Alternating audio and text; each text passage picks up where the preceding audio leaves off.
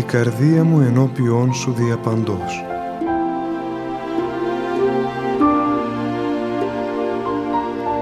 Μια απόπειρα διαδικτυακής επικοινωνίας του πατρός Γεωργίου Σχοινά μαζί σας.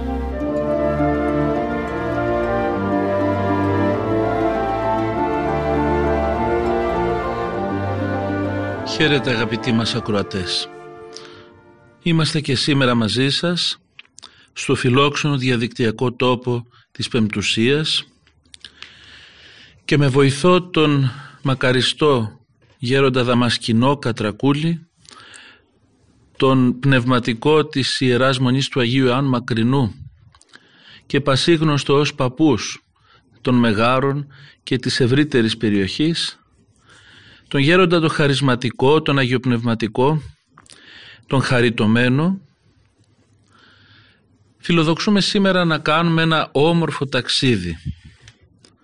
Ένα όμορφο ταξίδι που θα το ανιχνεύσουμε μέσα από ένα βιβλίο που έχει εκδώσει η Ιερά Μονή Αγίου Ιωάννου Μακρινού, «Λόγος εστιόμενος», που περιέχει διδαχές του μακαριστού γέροντος Δαμασκηνού στις μοναχές.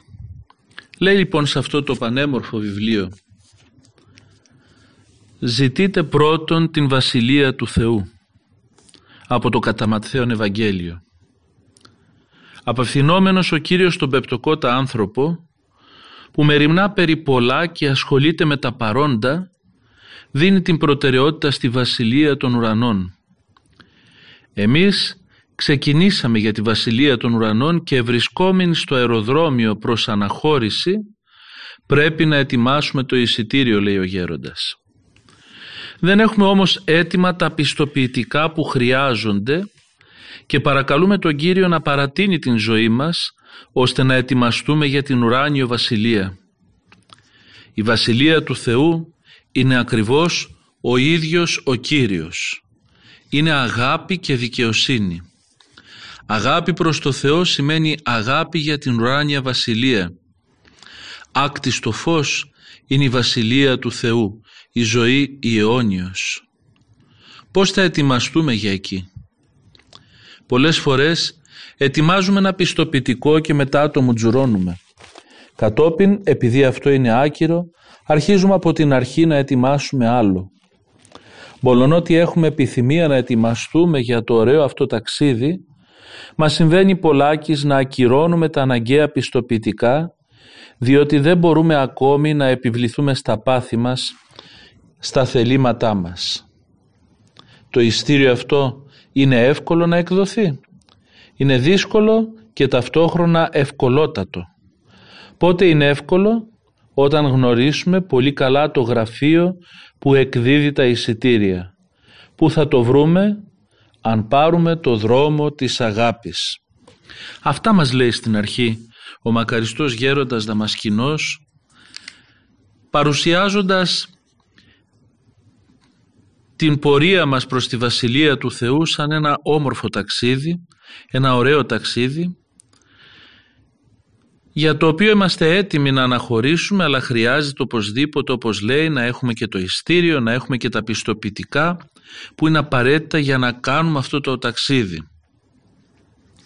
Και για να μπορέσουμε να ζήσουμε το ταξίδι στη Βασιλεία του Θεού και να φτάσουμε στη Βασιλεία του Θεού που είναι ο ίδιος ο Χριστός, ο ίδιος ο Κύριος, χρειάζεται να ετοιμάσουμε καλά τα χαρτιά μας. Αλλά μας λέει και κάτι το οποίο δείχνει μια βαθιά γνώση της ανθρώπινης ψυχής. Πολλές φορές, λέει, ετοιμάζουμε ένα πιστοποιητικό και μετά το καταστρέφουμε, το μουτζουρώνουμε. Και πρέπει από την αρχή να ετοιμάσουμε κάποιο άλλο. Και πόσο αληθινή είναι αυτή η επισήμανση του μακαριστού γέροντος Δαμασκηνού. Πόσες φορές, ενώ όλοι μας ξεκινάμε την πορεία μας μέσα στην Εκκλησία, μέσα στο σώμα του Χριστού, ως μια πορεία προς την ουράνια Βασιλεία του Θεού, προς την ένωσή μας με τον ίδιο τον Κύριό μας που είναι η Βασιλεία του Θεού εντός μας, παρόλα αυτά στα μισά του δρόμου ή και στην αρχή πολλές φορές ακόμη αρχίζουμε και αποπροσανατολιζόμαστε, με αποτέλεσμα πολλές φορές να καταστρέφουμε τα πιστοποιητικά για να κάνουμε αυτό το ταξίδι. Και εδώ είναι αυτό που μας τονίζει η ίδια η Γραφή και η παράδοση της Εκκλησίας, ότι κι αν μια μέρα ζήσει ο άνθρωπος, αμαρτίες θα έχει. Με τις αμαρτίες μας, και μάλιστα θα λέγαμε με την αιμονή στις αμαρτίες μας, είναι σαν να καταστρέφουμε τα χαρτιά του ταξιδιού μας, τα πιστοποιητικά. Και έρχεται ο γέροντας να μας υποδείξει τον τρόπο, να μας πει ότι πρέπει να μπαίνουμε στην διαδικασία να ξαναφτιάξουμε το χαρτί, να προσπαθήσουμε να επιβληθούμε στα πάθη μας, στα θελήματά μας και να εντάξουμε τη ζωή μας στο θέλημα του Θεού. Και ο Θεός θέλει πάντα σ' ανθρώπους σωθήνε και εις επίγνωσιν αληθείας ελθήν. Και μας κάνει την ερώτηση, μια ρητορική ερώτηση. Αυτό το εισιτήριο για το ταξίδι είναι εύκολο, λέει, να εκδοθεί, και το παρουσιάζει ως δύσκολο και εύκολο ταυτόχρονα. Όταν γνωρίσουμε, λέει, το γραφείο που εκδίδει τα εισιτήρια, τότε γίνεται εύκολο το να εκδώσουμε το εισιτήριο. Αλλά το γραφείο αυτό είναι η αγάπη. Αν πάρουμε το δρόμο της αγάπης, μας λέει ο γέροντας, θα μπορέσουμε να εκδώσουμε εισιτήριο και να κάνουμε αυτό το ταξίδι. Αλλά για να προχωρήσουμε στην αγάπη πρέπει να μάθουμε πολλά πράγματα. Αυτά τα πράγματα η αγάπη του γέροντος προς τις μοναχές προς τις οποίες μίλαγε, και κατ' επέκταση προς κάθε έναν από εμάς που ακούμε τον ζωντανό λόγο του, το λόγο το γεμάτο από τη χάρη του Θεού, μας οδηγεί και μας αποκαλύπτει, θα λέγαμε, σιγά σιγά τα μυστικά αυτού του ταξιδιού. Η προς τον πλησίον αγάπη μπορεί να μας εφοδιάσει με εισιτήριο πρώτης θέσεως, λέει ο γέροντας. Όλες οι εντολές εκπληρούνται στο πρόσωπο του συνανθρώπου. Όταν έχουμε αντιπάθειες προς τους ανθρώπους, ας γνωρίζουμε ότι δεν έχουμε αγαπήσει το Θεό. Συχνά εμφανίζουμε κακότητες, ανυπομονησία, μνησικακία και διάφορα άλλα. Ό,τι εμποδίζει την έκδοση του εισιτηρίου για το ωραίο ταξίδι πρέπει οπωσδήποτε να φύγει από τη μέση, να κοπεί. Βέβαια, τόσα χρόνια εδώ πολλά έχουμε κόψει, αναφέρεται στις μοναχές που ασκούνται στο μοναστήρι, αλλά ο αγώνας είναι συνεχής. Και λέει αυτά τα πανέμορφα λόγια που θα ακούσουμε παρακάτω. Όποιος ελπίζει τελικά επιτυγχάνει. Όποιος αγωνίζεται πάντοτε επιτυγχάνει. Όποιος μετανεεί οπωσδήποτε επιτυγχάνει. Τι παρήγορη διαπίστωση. Αν ελπίζουμε στο Θεό, τελικά δεν θα κατεσχυνθούμε. Δεν θα φανεί μάταιη η ελπίδα μας. Θα πετύχουμε. Και αν αγωνιζόμαστε, όπως πάντοτε θα πετύχουμε. Αν όμως μετανοούμε ταυτόχρονα, οπωσδήποτε θα πετύχουμε. Και με το δικό του τρόπο ο μακαριστός γέροντας Δαμασκηνός αναδεικνύει για μια ακόμη φορά πως ο άνθρωπος σε αυτή τη ζωή πρέπει διαρκώς να μετανοεί, να αγωνίζεται με ακατέσχυντη ελπίδα προς το Θεό και σίγουρα να επιτυγχάνει στο δρόμο προς τη Βασιλεία του Θεού. Έτσι πραγματικά εκδίδεται το εισιτήριο και μπορούμε να ταξιδέψουμε για τη Βασιλεία του Θεού. Έτσι μπορεί ο άνθρωπος ο επίγειος, ο άνθρωπος που είναι ριζωμένος πραγματικά στη γη και που τον τραβάνε όλες του οι επιθυμίες και τα πάθη του και οι ανάγκες του, οι φυσικές προς τη γη, μπορεί να γίνει υπόπτερος, μπορεί να γίνει φτερωτός, μπορεί να ανέβει προς τον ουρανό και να ατενίζει με βεβαιότητα και με ελπίδα τη Βασιλεία του Θεού και να την κάνει δική του από τώρα και εκτυπώτερον στους αιώνας των αιώνων. Και μας φέρνει και ένα παράδειγμα. Μια μοναχή, λέει, οραϊσμένη από τη χάρη του Θεού, δεν πρέπει καν να στρέφεται προς τα του κόσμου. Είναι επεπληρωμένη με το μύρο το ουράνιο, το οποίο χρησιμοποιεί ως καύσιμη ύλη στο διαστημόπλιο της προσευχής. Βλέπετε με όμορφες παρομοιώσεις ο γέροντας μας λέει ότι όποιος έχει λάβει τη χάρη του Θεού δεν πρέπει να στρέφεται καθόλου προς τα του κόσμου, γιατί είναι γεμάτος με αυτό το ουράνιο μύρο που είναι η χάρη του Θεού και με την προσευχή που την ανάβει η χάρη του Θεού ακόμη περισσότερο, ατενίζει τη Βασιλεία του Θεού και ταξιδεύει με το διαστημόπλιο αυτό της προσευχής, όπως αναφέρει, προς τα ουράνια.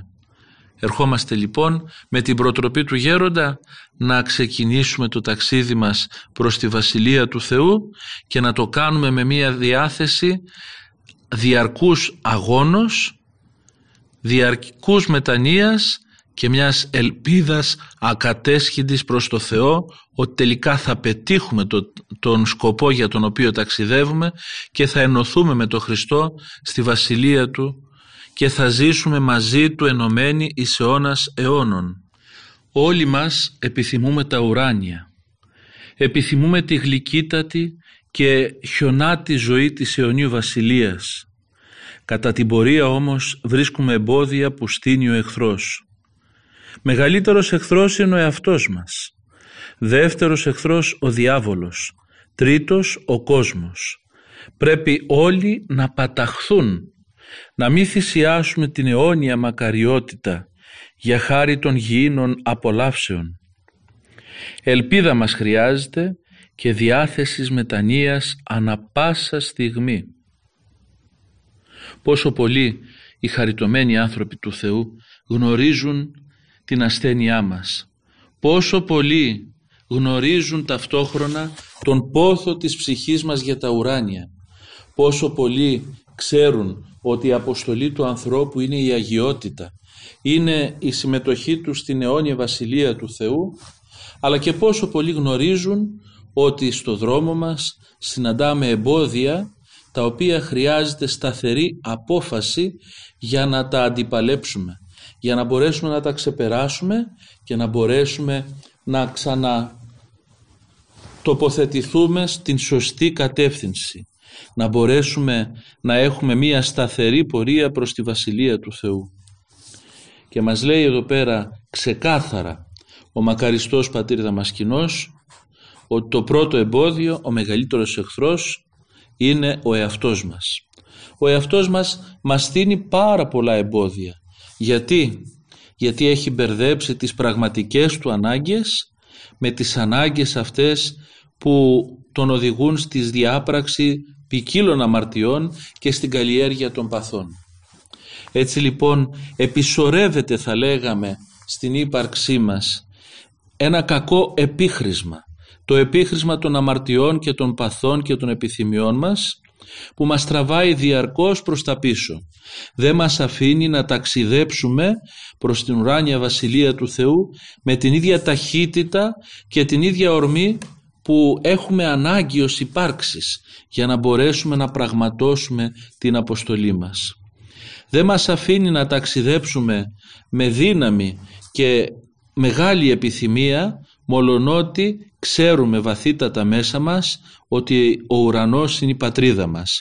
Μολονότι ξέρουμε πολύ καλά ότι έξω από τη Βασιλεία του Θεού δεν μπορούμε να ζήσουμε. Δεν υπάρχει χαρά, δεν υπάρχει ευτυχία. Παρόλα αυτά τα πάθη σιγά σιγά μας τυφλώνουν και μας οδηγούν προς τα πίσω. Γι' αυτό και πρέπει να δούμε τον κακό εαυτό μας, τον παλαιό άνθρωπο που κουβαλάμε μέσα μας, ως τον μεγαλύτερο εχθρό μας. Δευτερευόντος εχθρός είναι ο διάβολος, ο οποίος δεν θέλει να πετύχουμε στο ταξίδι μας. Δεν θέλει να βρεθούμε στην Βασιλεία του Θεού. Γιατί πολύ απλά, εφόσον αυτός απέτυχε, θέλει να αποτύχουν και όλοι οι άλλοι. Εφόσον αυτός ζει στα βάθη της ακοινωνισίας με το Θεό, θέλει και εμείς να χάσουμε την κοινωνία μας με το Θεό. Να μην πετύχει κανένας από μας. Μας μισεί και θέλει το κακό μας. Τρίτος εχθρός είναι ο κόσμος. Ο κόσμος με όλα τα τερπνά του, με όλη την την τάση του και τη στροφή του προς το πονηρό μας συμπαρασύρει. Πρέπει και με τα τρία να παλέψουμε, πιο πολύ με τον εαυτό μας, αλλά και με τον διάβολο και με τον κόσμο. Να μην θυσιάσουμε, όπως λέει ο γέροντας Δαμασκηνός, την αιώνια μακαριότητα για χάρη των απολαύσεων αυτού του κόσμου. Μας χρειάζεται όμως ελπίδα σταθερή στο Θεό και μια διάθεση μετανοίας, η οποία θα βρίσκεται ανά πάσα στιγμή μέσα μας. Και έρχεται ο μακαριστός γέροντας Δαμασκηνός να ακολουθήσει την μεγάλη σειρά των Αγίων Πατέρων της Εκκλησίας μας, που παρουσιάζουν και το μοναχισμό αλλά και τη ζωή του χριστιανού ως μιας υπόθεση διαρκούς μετανοίας. Μια υπόθεση κατά την οποία η μετάνοια είναι το καθημερινό μας εντρίφημα. Είναι ο τρόπος του να ζούμε. Εφόσον ο άνθρωπος έστω και μια μέρα ζήσει αμαρτάνει, και εμείς πρέπει λοιπόν ως άνθρωποι, αφού αμαρτάνουμε καθημερινά, καθημερινά να μετανοούμε. Κάθε στιγμή να μετανοούμε. Γι' αυτό και βλέπετε για τους μεν μοναχούς, λέει ο Άγιος Σεραπείων, επίσκοπος Θμούεως, ότι ζουν το επάγγελμα της μετανοίας. Αλλά και για μας τους απλούς ανθρώπους που είμαστε στον κόσμο, τι λέει η λειτουργική προσευχή? Τον υπόλοιπο χρόνο της ζωής ημών εν ειρήνη και μετανία εκτελέσε παρά του Κυρίου ετισόμεθα. Ζητάμε από το Χριστό μας να μας δώσει μετάνοια σε όλο τον υπόλοιπο χρόνο της ζωής μας. Γιατί είναι κοινή πείρα της Εκκλησίας ότι μέσα από αυτή την διαρκή μετάνοια και την ελπίδα στο έλεος του Θεού, το άπειρο έλεος του Θεού, τότε ο άνθρωπος και μόνο μπορεί να οδηγηθεί στη Βασιλεία του Θεού. Ο μοναχός, αναφέρει ο γέροντας Δαμασκηνός, είναι ελεύθερος άνθρωπος. Ελεύθερα επέλεξε το βίο του και θέλει ελεύθερα να βαδίζει παρόλα τα προσκόμματα που συναντά από τον εαυτό του και από τον συνάνθρωπο. Το ίδιο και ο πιστός χριστιανός. Όταν κατανοήσω όμως, λέει ο γέροντας, ότι ο συνάνθρωπος είμαι εγώ, τότε είμαι μέσα στη Βασιλεία του Θεού. Εάν δεν γνωρίζω ότι εσύ είμαι εγώ και ότι το σφάλμα σου είναι δικό μου και η αρετή σου είναι δική μου και το δώρο σου είναι δικό μου, τότε έχω εμπόδια στο δρόμο μου. Τα προσκόμματα εξαφανίζονται όταν συμπάσχω στον πειρασμό του άλλου και χαίρω στη χαρά του άλλου, κατά τον Απόστολο Παύλο. Δεν ζούμε την κοινωνία με τον συνάνθρωπο, διότι ένεκα του εγωισμού μας μας έχει εγκαταλείψει η χάρις του Θεού. Μόλις παραμερίσουμε το εγώ μας, η χάρις μας επισκέπτεται και η πορεία μας ελευθερώνεται. Η παρούσα ζωή λοιπόν είναι χρησιμότατη για τη μέλουσα. Μέσα σε λίγα λόγια ο μακαριστός γέροντας Δαμασκηνός, ο γέροντας των Μεγάρων, μας λέει κάτι το οποίο είναι πολύ απλό αλλά και ταυτόχρονα ακατανόητο για τους άπειρους από την εκκλησιαστική ζωή και το βίωμα τους συνήνε μες στην Εκκλησία με τον Χριστό και με τους αδελφούς. Πρέπει, λέει, να κατανοήσουμε ότι ο άλλος άνθρωπος, ο συνάνθρωπος, είμαι εγώ. Και όταν το κατανοήσουμε αυτό, τότε είμαστε πραγματικά μέσα στη Βασιλεία του Θεού. Εδώ πέρα ο γέροντας μας μιλάει για την άρρηκτη ένωση που έχουμε αναμεταξύ μας οι άνθρωποι. Εφόσον είμαστε μέλη του σώματος του Χριστού, του σώματος της Εκκλησίας, όταν πάσχει ο ένας, πάσχει και ο άλλος. Όταν λυπάται ο ένας, λυπάται και ο άλλος. Όταν χαίρει ο ένας, χαίρει και ο άλλος. Όταν αμαρτάνει ο ένας, οι συνέπειες των αμαρτιών του μεταβιβάζονται και στους άλλους ανθρώπους. Αλλά και όταν κάποιος αγιάζεται, τότε αυτός ο άνθρωπος βοηθάει στον εξαγιασμό και των άλλων ανθρώπων. Τι μας λέει με άλλα λόγια ο Άγιος Σεραφείμ του Σαρόφ? Απόκτησε εσύ, λέει, την χάρη του Αγίου Πνεύματος μέσα σου και χιλιάδες άνθρωποι θα βρουν την ειρήνη και τη χάρη του Αγίου Πνεύματος και εκείνη.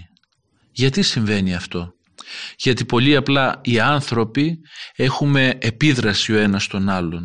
Έτσι λοιπόν ο άλλος δεν είναι ο εχθρός μου, ο άλλος δεν είναι εκείνος που είναι εμπόδιο, αλλά ο άλλος είναι εκείνος που μου μοιάζει πάρα πολύ.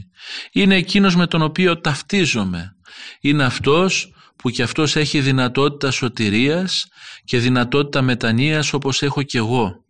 Όταν λοιπόν ενωθώ με τον άλλο άνθρωπο δια της αγάπης, όταν φύγω από τον εγωισμό μου και έρθει η χάρις του Θεού και αισθανθώ ότι εγώ και οι άλλοι είμαστε ένα και έχουμε κοινή ανάγκη την σχέση μας και την ένωσή μας με τον Χριστό, τότε τα πράγματα αλλάζουν. Τότε, λέει ο γέροντας, είμαι ήδη, λέει, μέσα στη Βασιλεία του Θεού. Γιατί? Γιατί ο Θεός μας έχει πληροφορήσει ότι θέλει όλοι να είμαστε ένα. Στην περίφημη αρχιερατική προσευχή του έτσι λέει προς τον Θεό Πατέρα. Πάτερ, λέει, κάνε ώστε όλοι αυτοί να είναι ένα. Ένα μεταξύ τους και ένα με μένα. Όπως και εγώ είμαι ένα με εσένα. Αυτή την πολυπόθητη ενότητα δια της αγάπης και της κοινωνίας του Αγίου Πνεύματος μέσα στο σώμα της Εκκλησίας έρχεται να μας προσφέρει ο Χριστός και παρακαλεί για αυτήν.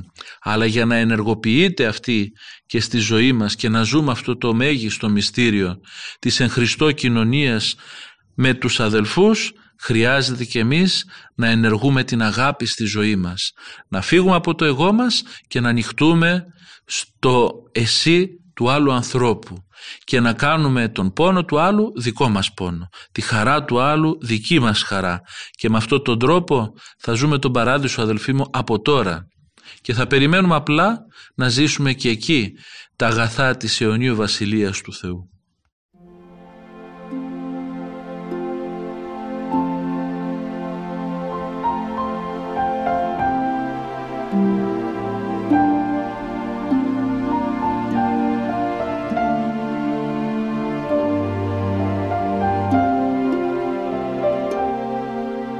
Με αυτό το φρόνημα, μας λέει ο μακαριστός γέροντας Δαμασκηνός, υγιασμένοι ιεράρχες, μοναχοί, αναχωρητές, μάρτυρες, που μετέβησαν εν πνεύματι Αγίως στη Βασιλεία του Θεού και έζησαν υπερφυείς καταστάσεις, μας έχουν παραδώσει πολλές ουράνιες εμπειρίες που γευθήκανε. Με τη σκέψη τους γλυκαίνουμε την ψυχή μας, παρηγορούμαστε, εφρενόμαστε, εφοδιαζόμαστε για τον αγώνα μας. Γι' αυτό λέγει ο Κύριος, η Βασιλεία του Θεού εντός ημών εστι. Το βίωμα της μετανοίας δεν μας πληρώνει, δεν μας γεμίζει με τη χάρη της αιωνιότητας. Είναι λίγη παρηγοριά η συμμετοχή μας στη λατρεία, στη Θεία Λειτουργία, που είναι αντικατοπτρισμός της ουρανίου βασιλείας. Κατά τη Θεία Μυσταγωγία ο ναός μυστικός μεταβάλλεται σε ουρανό. Ο άνθρωπος μεταρσιούται και ενούται με τον Θεό. Τα αισθήματα αυτά δεν ερμηνεύονται, βιώνονται στο βάθος της ψυχής. Οι Άγιοι όμως που ζουν αυτές τις υπερκόσμιες καταστάσεις μέσα στο ναό, ενίοτε μας περιγράφουν τι ακριβώς γίνεται.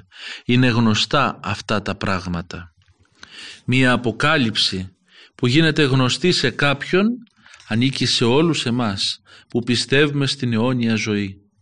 Όταν λέμε ότι ο Απόστολος Παύλος ή ο Όσιος Βαρσανούφιος μετέβησαν στα ύψη των ουρανών, πιστεύουμε στο γεγονός αυτό. Αρχίζουμε να ατενίζουμε προς τα εκεί, ζούμε καταστάσεις θεοπρεπείς, περιφρονούμε τα πρόσκαιρα και με χαρά αναμένουμε πότε θα μεταβούμε στον ουρανό να συναντήσουμε τους Αγίους. Το μοναδικό μας πρόβλημα είναι αυτό. Αν δεν πετύχουμε αυτό τον πόθο, θα είμαστε οι χαμένοι άνθρωποι, οι αιωνίως χαμένοι, και είναι κρίμα. Αφού εγκαταλείψαμε τον κόσμο και τους γονείς μας, να μην εγκαταλείψουμε τον εαυτό μας, ο οποίος μας γίνεται πρόσκομα για τη Βασιλεία την ουράνια. Ας πάρουμε σοβαρά το θέμα, διότι ο καιρός φεύγει. Καθημερινώς να μην βασιλεύει ο ήλιος, χωρίς να έχουμε στην ψυχή μας την κατά Θεό ειρήνη. Εδώ ο μακαριστός γέροντας μιλάει ξεκάθαρα προς τις μοναχές και τους λέει ότι πρέπει να τρέφονται πνευματικά με τις εμπειρίες των αγιασμένων ανθρώπων που τις έχουν κοινοποιήσει και σε μας. Να γλυκαίνεται η ψυχή, να παρηγορείται, να εφραίνεται και να εφοδιάζεται πνευματικά για τον αγώνα προς την κατάκτηση της Βασιλείας του Θεού. Και αναφέρει επίσης πόσο μεγάλη παρηγοριά είναι η συμμετοχή στη λατρεία, στη Θεία Λειτουργία, η οποία είναι μια εικόνα της ουράνιας Βασιλείας. Και μας λέει ότι η Θεία Μυσταγωγία είναι ένας ουρανός επί της γης. Είναι η συγκατάβαση του ουρανού στα ανθρώπινα και ο άνθρωπος μέσα από τη Θεία Λειτουργία μεταρσιώνεται και ενώνεται με το Θεό, γίνεται ουράνιος. Αλλά αυτά που αναφέρει για τους μοναχούς ισχύουν και για τους λαϊκούς. Ο πιστός χριστιανός, ο Ορθόδοξος, ο οποίος αγωνίζεται πνευματικά να καθαρίζεται από τα πάθη του, να μετανοεί διαρκώς και να ελπίζει στο Θεό, παρηγορείται και αυτός με αυτόν τον τρόπο και προχωράει πνευματικά και οδηγείται σε ουράνιες καταστάσεις και είναι και έτοιμος και πρέπει να μην αφήσει τίποτε να σταθεί εμπόδιο στο δρόμο του προς τη Βασιλεία του Θεού. Και όπως αναφέρει για τους μοναχούς ότι είναι κρίμα, αφού εγκατάλειψαν τον κόσμο και τους γονείς τους, να μην εγκαταλείψουν τον εαυτό μας, απευθύνεται αυτή η φωνή και σε μας μέσα από το Ευαγγέλιο και μας λέει ο ίδιος ο Χριστός ότι όποιος θέλει να με ακολουθήσει, ας απαρνηθεί τον εαυτό του και ας με ακολουθήσει. Πρέπει και εμείς, αδελφοί μου, οι εν το κόσμο αγωνιζόμενοι χριστιανοί, να απαρνηθούμε τον εαυτό μας, να απαρνηθούμε όλα εκείνα τα οποία μας γυρνάνε προς τα πίσω και να παραδειγματιστούμε από τους κόπους των Αγίων μας, αλλά και από τα έπαθλα τα ουράνια τα οποία έχουν λάβει, για να αγαπήσουμε το δρόμο της μετανοίας, να αγαπήσουμε το δρόμο της προσευχής, να αγαπήσουμε το δρόμο προς τη Βασιλεία του Θεού. Οι έξω από το στίβο μας θαυμάζουν, λέει ο γέροντας Δαμασκηνός στις μοναχές, ενώ εμείς βογκάμε από τον κόπο του αγώνος. Δεν είναι δυνατόν ο παλαιστής να μην ιδρώσει, να μην τραυματιστεί. Εάν όσοι θαυμάζουν το μοναχικό βίο μπουν μέσα στη μονή και ζήσουν τη ζωή μας, θα δουν ότι ο διάβολος δεν αφήνει ούτε λεπτό τον μοναχό να ησυχάσει. Για τους κόπους μας όμως θα απολαύσουμε έπαθλα από τον Κύριο. Αν και αγωνιζόμαστε εδώ που τα λέμε όχι για την αγάπη του Θεού, αλλά για τον εαυτό μας, ο Κύριος δέχεται ευχαρίστως τον αγώνα μας και τον ευλογεί. Ας έχουμε λοιπόν θάρρος και υπομονή, μαχόμενοι για τον αγαπητό μας, ο οποίος πρώτος μας αγάπησε. Μας αγαπά επειδή αγαπάμε τη σωτηρία μας. Αγαπώ το Θεό σημαίνει απολαμβάνω τη Βασιλεία Του. Τότε κάθε φόβος εξαφανίζεται. Ο μοναχός που ελπίζει στο Θεό δουλεύει στο εργοστάσιό του με διαθέσεις αγαθές και γίνεται όλος φως. Η Βασιλεία του Θεού βιάζεται και βιαστέ αρπάζουσιν αυτήν. Βιάζομαι γιατί δεν ξέρω τι ξημερώνει αύριο, ζωή ή θάνατος.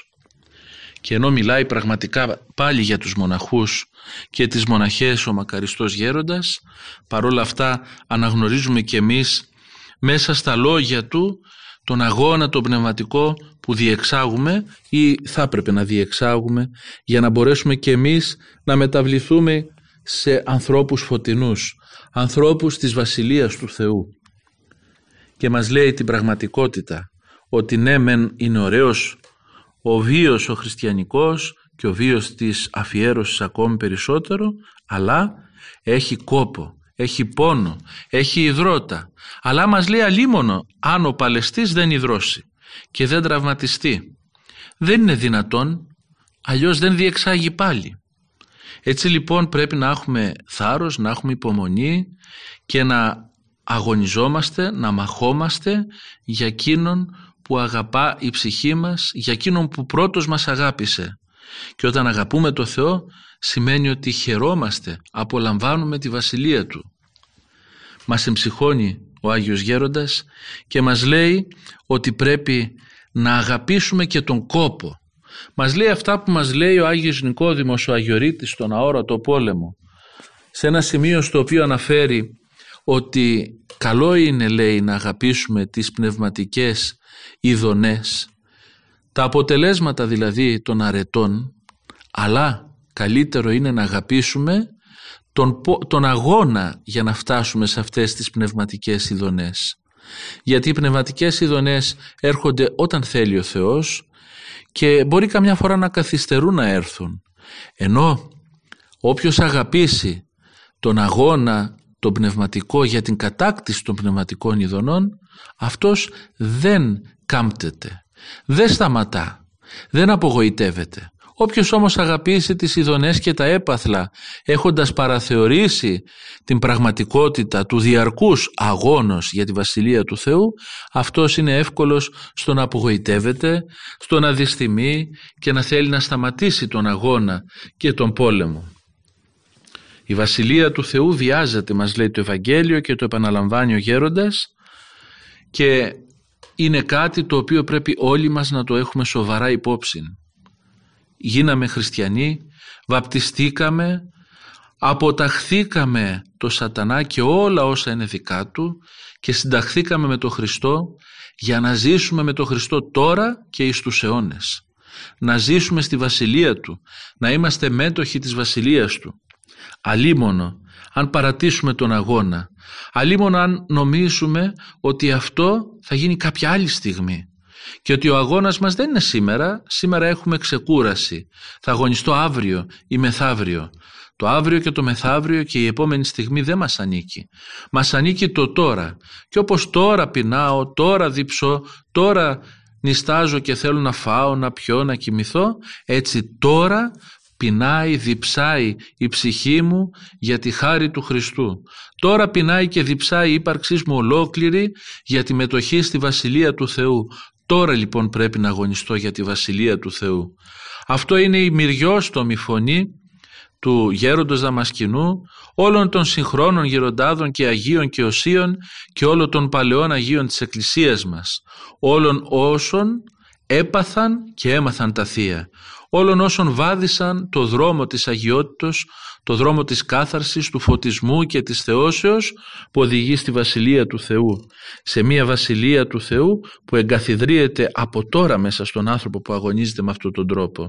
Έτσι λοιπόν, αδερφοί μου, ας μην σταματάμε τον αγώνα, ας χαίρουμε με τον αγώνα, ας γίνουμε φιλόπονοι, ας γίνουμε φίλεργοι, ας γίνουμε άνθρωποι που θα αγαπούμε τον πόνο και τον κόπο τον πνευματικό, για να μπορέσουμε να κερδίσουμε τα έπαθλα τα πνευματικά, τα οποία μόνο και μόνο που τα ακούμε ότι τα έζησαν οι Άγιοι μας, εφρενόμαστε και παρηγορούμαστε. Μακάρι να δώσει ο Θεός με τον αγώνα μας να ζήσουμε κι εμείς αυτές τις ουράνιες καταστάσεις και τώρα και στην αιώνια βασιλεία Του. Ερωτά τον μακαριστό γέροντα η γερόντισσα της Μονής του Αγίου Ιωάννου του Μακρινού. Διάβασα, λέει, γέροντα, ότι δεν υπάρχει μεγαλύτερη κόλασης από τη στέρηση της θέας του Θεού. Ο Θεός είναι η πανήγυρης. Οι κολλασμένοι βλέπουν τα νότα ο ένας του άλλου. Με την προσευχή όμως λαμβάνουν λίγη ανακούφιση, βλέποντας για λίγο τα πρόσωπα αλλήλων. Είναι έτσι? Και απαντά ο γέροντας, δεν έχουμε συνειδητοποιήσει πόσο μας αγαπά και πόσο μας θέλει ο Θεός. Πάντως παρουσιάζουμε αδυναμίες και πάθη επειδή δεν γνωρίσαμε τις θεϊκές παρηγορίες της ουράνιας πανηγύρεως. Στρίβω τη μούρη, σκυθροπάζω, στενοχωρούμε γιατί η αδελφή δεν μου μίλησε καλά. Γιατί εξαρτάμε την ειρήνη μας από το περιβάλλον? Εμείς οι ίδιοι μπορούμε να ετοιμάσουμε περιβάλλον καλό και εμείς πάλι περιβάλλον κακό. Και εδώ πέρα πραγματικά ο γέροντας μας λέει μια πικρή αλήθεια. δεν έχουμε πραγματικά λάβει κατά νου πόσο ο Θεός μας αγαπά και πόσο θέλει να είμαστε ενωμένοι μαζί Του. Γι' αυτό το λόγο και βρίσκουμε διαρκώς προσκόμματα και βγάζουμε αυτές τις αδυναμίες και αυτά τα πάθη και τα αλωτώματα που έχουμε ως άνθρωποι. Και μας λέει ότι εμείς οι ίδιοι μπορούμε να φτιάξουμε ένα καλό ή ένα κακό πνευματικό περιβάλλον μέσα μας και δεν χρειάζεται η ειρήνη μας να εξαρτάται από αυτά που γίνονται γύρω μας, από το αν μου μίλησε καλά ή όχι ο συνάνθρωπός μου, από το αν με είδε κάπως περίεργα ή κάπως καχύποπτα ο άνθρωπος που περπατά γύρω μου. Το πρόβλημα είναι μέσα μας. Και πώς να μην είναι μέσα μας, αδελφοί μου, όταν η προσευχή λείπει, όταν ο καλός λογισμός σπανίζει και όταν η επιοίκεια προς τον αδελφό είναι πράγμα δυσέβρετο και στην εποχή μας και σε πολλές εποχές δυστυχώς. Μα θα μου πει κάποιος, πώς θα αποκτήσουμε αυτή την επιοίκεια προς πάσα κατεύθυνση, αυτή την ειρηνική διάθεση προς όλους τους ανθρώπους, ανεξάρτητα με το πώς εκείνοι διάκυνται απέναντί μας? Αν αναλογιστούμε τι πραγματικά είμαστε και ποιοι είμαστε, αν βλέπουμε τις αμαρτίες μας μπροστά μας διαρκώς, τότε δεν έχουμε τρόπο να σταθούμε με αυστηρότητα απέναντι στους άλλους. Τότε έχουμε περιθώριο να καλλιεργούμε και την επιοίκεια προς τους άλλους και τον καλό λογισμό, και η προσευχή έρχεται ακόμη πιο εύκολα. Γιατί έχουμε ήδη ελκύσει τη χάρη του Θεού με τον καλό λογισμό και την επιοίκεια. Αδελφοί μου, από τη μικρή μας εμπειρία αλλά και από τη μεγάλη εμπειρία των Αγίων Πατέρων της Εκκλησίας μας, εκείνο που μας απομακρύνει πιο πολύ από το Θεό και πιο πολύ από την ειρήνη του Χριστού είναι πραγματικά η αδυσόπιτη διάθεση που έχουμε πολλές φορές προς τους άλλους ανθρώπους. Εμείς πιστεύουμε ότι ο Χριστός είναι λίγο απόμακρος από μας, γιατί δεν βλέπουμε πόσο απόμακροι είμαστε εμείς από τον συνάνθρωπό μας. Γιατί δεν βλέπουμε πόσο έτοιμοι είμαστε να κρίνουμε και να κατακρίνουμε ο ένας τον άλλον. Γιατί δεν βλέπουμε πόσο μεγάλη έλλειψη κατανοήσεως έχουμε για τις αδυναμίες και τις αμαρτίες των άλλων, ενώ εμείς οι ίδιοι εμφορούμαστε από τα ίδια πάθη και έχουμε τις ίδιες αμαρτίες και τις ίδιες αδυναμίες και πολλές φορές πολύ μεγαλύτερες και περισσότερες από τους άλλους. Αν βλέπαμε την αμαρτία μας ενώπιον μας διαπαντός, τι λέτε, θα είχαμε μάτια να κοιτάξουμε το πόσο μας μίλησε καλά ή όχι ο συνάνθρωπος? Θα είχαμε απέτηση να μας συμπεριφερθούν καλά οι άλλοι όταν θα ξέραμε τι οχετό κρύβουμε ο καθένας μέσα μας? Ασφαλώς όχι. Θα ζητούσαμε το έλεος του Θεού για μας και για τους άλλους και θα τους βλέπαμε και καλύτερους από εμάς. Αυτό είναι το βίωμα των Αγίων, αυτό είναι το φρόνημα των Αγίων και είναι ένα φρόνημα το οποίο δεν προέκυψε απλά μια ωραία πρωία. Ξύπνησαν οι Άγιοι και είχαν αυτή τη διάθεση μέσα τους, έγινε μέσα από αγώνα. Γι' αυτό χρειάζεται η αυτομεμψία, γι' αυτό χρειάζεται η διαρκής μετάνοια, να βλέπουμε τα λάθη μας, να λέμε στο Θεό με το φως της θεογνωσίας Του να φωτίζει την ύπαρξή μας και να μας κάνει να βλέπουμε την ιδία ανασθένεια πρώτα και μετά να ζητούμε με μεγάλη ταπείνωση το έλεος Του, και τότε πραγματικά ο άνθρωπος χαριτώνεται. Τότε αποκτά μια ειρήνη μέσα του, γιατί δεν έχει μάτια να κοιτάξει τις καλές ή κακές συνθήκες που υπάρχουν γύρω του, ούτε έχει μάτια να κοιτάξει τους ανθρώπους και πώς εκείνοι τους συμπεριφέρονται. Κοιτάζει το Χριστό με την άβυσο της εσπλαχνίας του και από την άλλη μεριά κοιτάζει την κόλαση που κατά δίκαιο λόγο θα του έπρεπε του ανθρώπου και δοξάζει το Θεό που τον ανέχεται, που τον αγαπά, που περιμένει τη σωτηρία του, περιμένει τη μετάνοιά του και που του δίνει καιρό μετανοίας και που του δίνει χαρές και χάριτες προκειμένου να μπορεί να περάσει αυτή τη ζωή αλλά και να ετοιμάσει το έδαφος για την αιώνια ζωή. Όσοι πάντως έβαλαν σκοπό να γίνουν Άγιοι, έγιναν Άγιοι. και ήταν έτοιμοι να κάνουν τα πάντα.